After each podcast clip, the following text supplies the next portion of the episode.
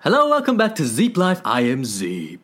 我是梦珠花，谁是一只？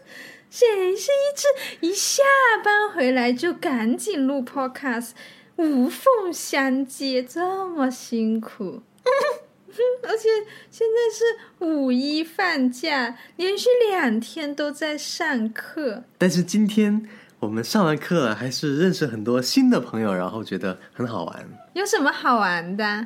我们五一这一次呢，是做了一个美式音标的纠音营，你可以这么理解，是 Zip 的同事 Andy 老师主领的，然后我还有另一个叫 Jesse 老师的去一起配合做助教。啊，那你们是主要是揪音标吗？我们先是从音标，美式音标啊，啊，美式音标跟英式音标是不一样的。我是后来我也才学到的， 啊，美式音标跟英式音标是有点不一样的，我也是前两年才注意到的。我们主要就是把音标从头到尾都梳理了一遍，然后又讲了一些发音的技巧，像什么连读、弱读、失去爆破什么记，反正就是那一些啊，很官方的那些这些叫法，我之前都不知道原来哦，这原来他们叫这个名字， 这是技巧。然后就是，其实更多的是一个训练，因为发音的话，我如果告诉你这个东西怎么读，哦，你知道了，但是你还是发不出来。所以更多的关于发音的东西，我们还是要 practice，而不是单纯的像 lecture 一样，只是你听我说。嗯，所以那你们对音标的纠音会去讲，哎，要用到什么器官啊，或者什么的吗？对呀、就一个一个去揪的，就一个一个去说，每哦，一个人每一个音标，差不多，反正我们尽可能的去详细的去给他们揪了。我们班里有差不多三十个人嘛，嗯，嗯，然后我们一个人一个老师负责十个人左右。孟之焕，你以前学音标的时候是什么时候？我想一想啊，应该是小学的时候，小学就已经学了，几年级？从四五年级四年级是开始学英语嘛，那时候，然后四年级就开始学音标了。哦，直接一开始就学音标了。呃，学校的教材没有教，因为我有去补习，是是一直学吧。然后补习的时候就有教音标，那官方公立学校的系统，它是几年级才学音标？你记不记得？有可能是初中，我印象中好像也是，我自己也是初中的时候才开始接触音标。对啊，不过学校里教的都是英式的吧？好像，因为英式就是那种带冒号的那种，就是长、啊长长对音的时候，啊，它就是嗯什么加个冒，哦哦那种，嗯啊，它就是有冒号的。那就对，那、那我学的是英式的，嗯，嗯，我们今天和昨天教的那个就是美式的，我也是之前嘛，是第一次接触赖世雄那个教材，嗯，然后呢才发现，诶，怎么没有冒号呢？跟我们以前学的东西都不一样呢？对啊，然后我就一脸懵逼，嗯后来才发现那是美式音标，然后所以美式音标包括一些，比如说很热那个词 H O T，嗯我们因为我实际上在新西兰我们讲的还是偏英式的嘛，嗯我们叫 hot，嗯，对啊，嗯但是美式的它就要发的很美，叫 hot，I'm so hot，而不所以是它不是发那个 o，不是发 o 的音，它是啊，那它也是这样子一个那种圆圈半开口的那个形状吗？不是它是一个像 A 字的，所以它就有这样的不同。那我就不会美式音标了，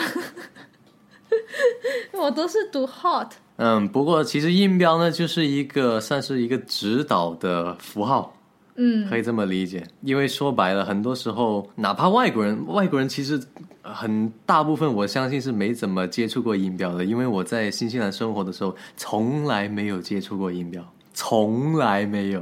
那你怎么看字典？字典它后面一般有音标，哎，这时候我就讲一个很有意思的东西。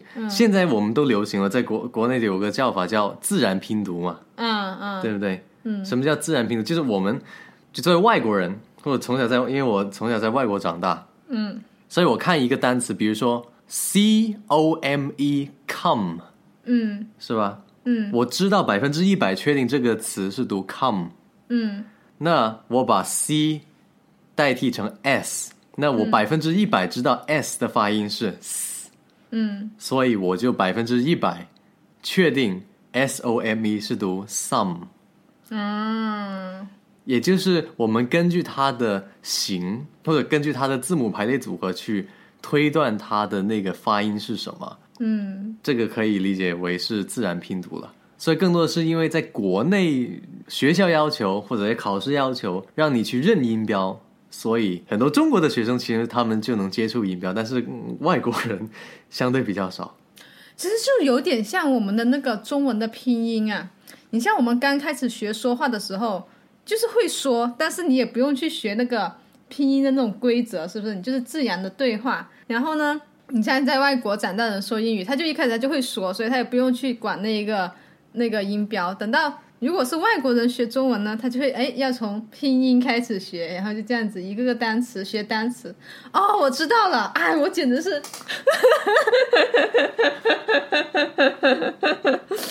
因为是这样子的，哎，我发现个大秘密，因为我们作为一个母语的学习者，他是从先学一个句子，他直接就开始交流，他就会说句子，所以他就会先呃学的是一个语言，好，先这么称为吧。嗯，然后呢，呃，对于外国人，他要学这一个语言的话，他会先从单词开始学起，他会学一个个单词，再把它拼起来。所以他学单词的时候呢，他就得去学音音标的拼音，是不是有点道理？嗯，就是你学习的逻辑，一开始逻辑是不一样的。嗯，然后这里呢，你是说对了一半，那也对了一半，对了一半。 为什么呢？你前面说的有个点是正确的。我们作为小 BB 的时候，我们去学中文，或者外国小 BB 他去学英文，嗯，确实我们不会先学音标或者拼音，我们直接就是模仿你爸妈说的话，对啊，嗯、对不？对？所以这个、到这个阶段为止，我们是正确的，是一样的。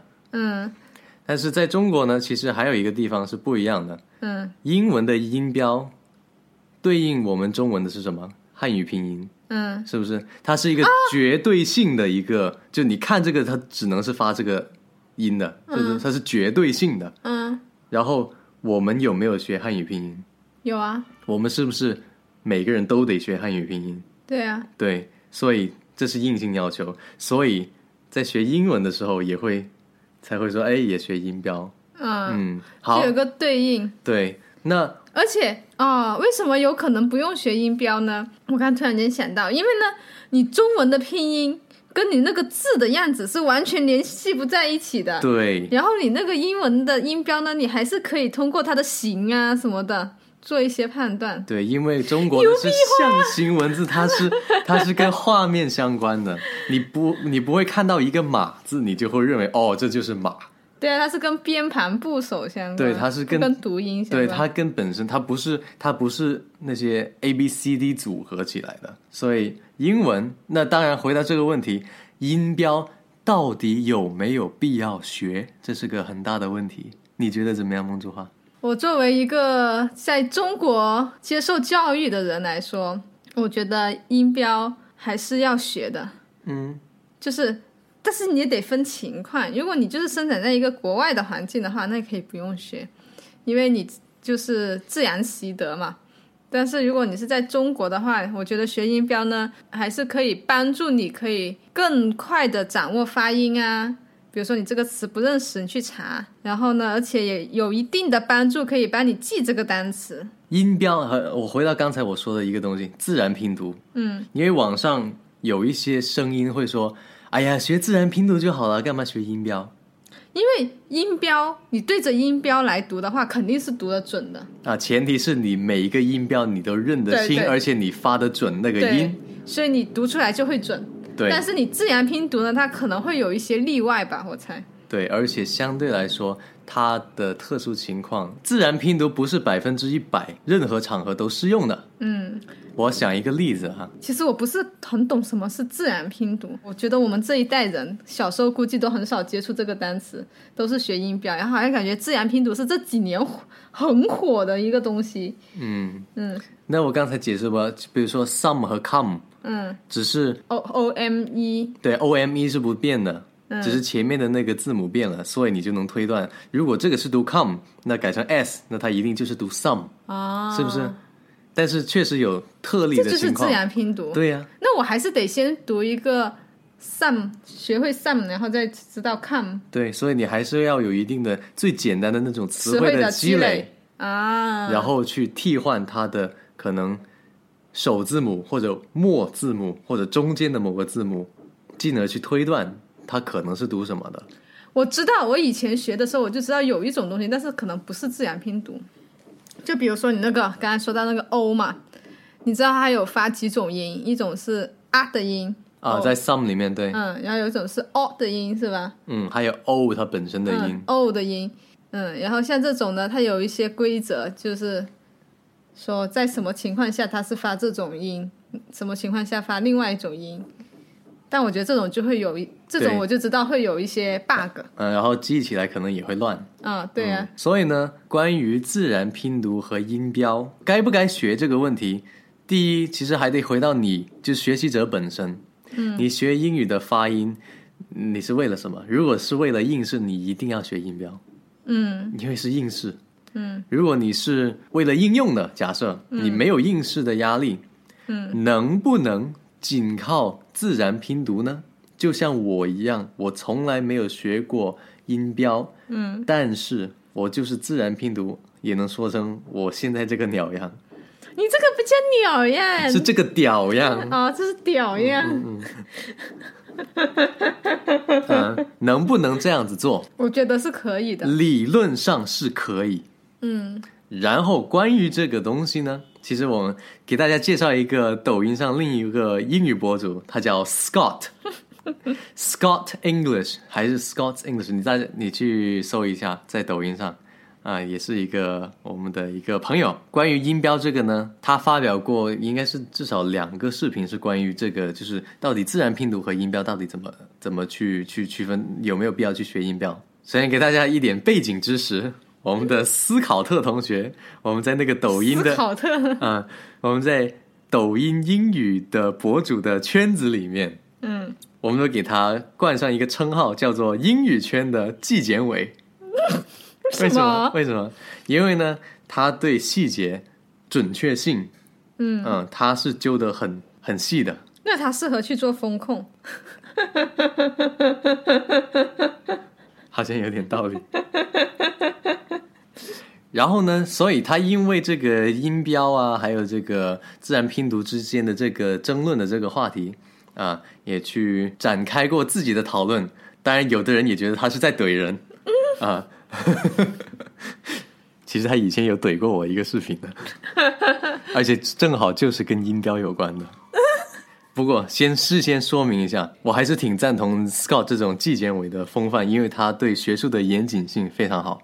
而且，其实呢，有的人会觉得 Scott 他会好像是好像是杠精，好像到处去怼人。其实呢，你仔细看他的那个视频呢、他是就事论事的，他没有去怼人，他就是怼事。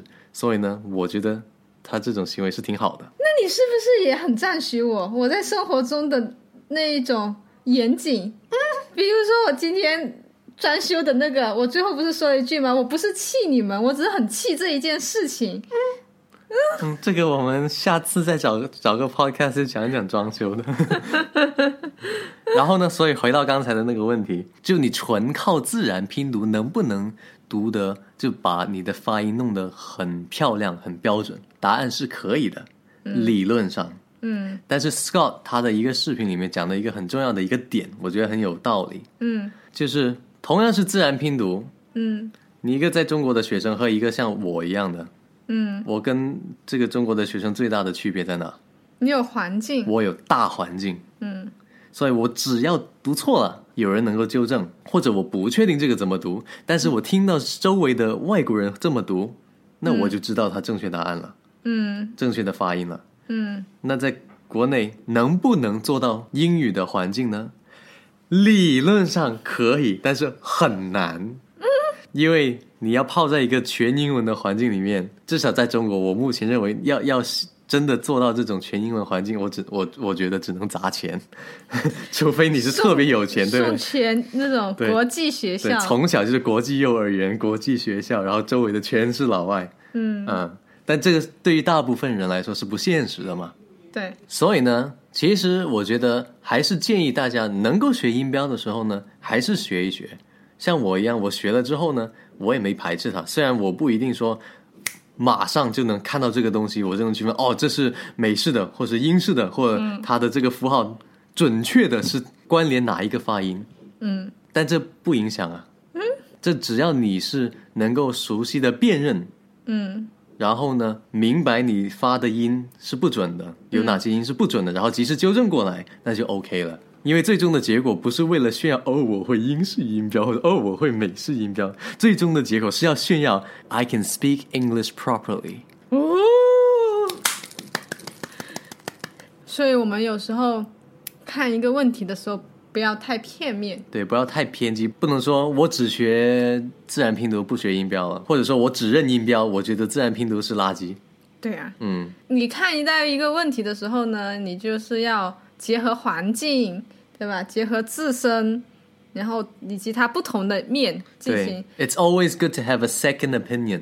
对，对，因为什么呢？最重要的、最简单的一个例子，Z 在学唱歌的时候，我跟一个老师，当我还是一张白纸的时候，嗯我是找一个老师，那他说什么我就跟着说，就就学了嘛。嗯当我有自己一定的理解之后，嗯和一定的算是演出经验之后，我会下意识的，我会刻意的去换老师，嗯因为我想听另一个老师对同样这件事情他的理解是怎么样，他会不会是从另一个角度去切入？这样你对唱歌或者说英文，你才会有更多维度的一个思考。诶，那既然都听到这里了，Z 就给大家分享可以帮助你纠正或者说协助你学习发音的一个字典。这个字典呢，是我自己平时经常用的，就是叫 dictionary.com。嗯 dictionary 就是字典的那个那个英文单词，嗯，dot com，你是可以直接在网页端输入这个网址就可以了。同样，它在苹果那里也有一个 app，也都是叫 dictionary dot com。然后这里面这个 dictionary，我觉得最有意思的点是什么呢？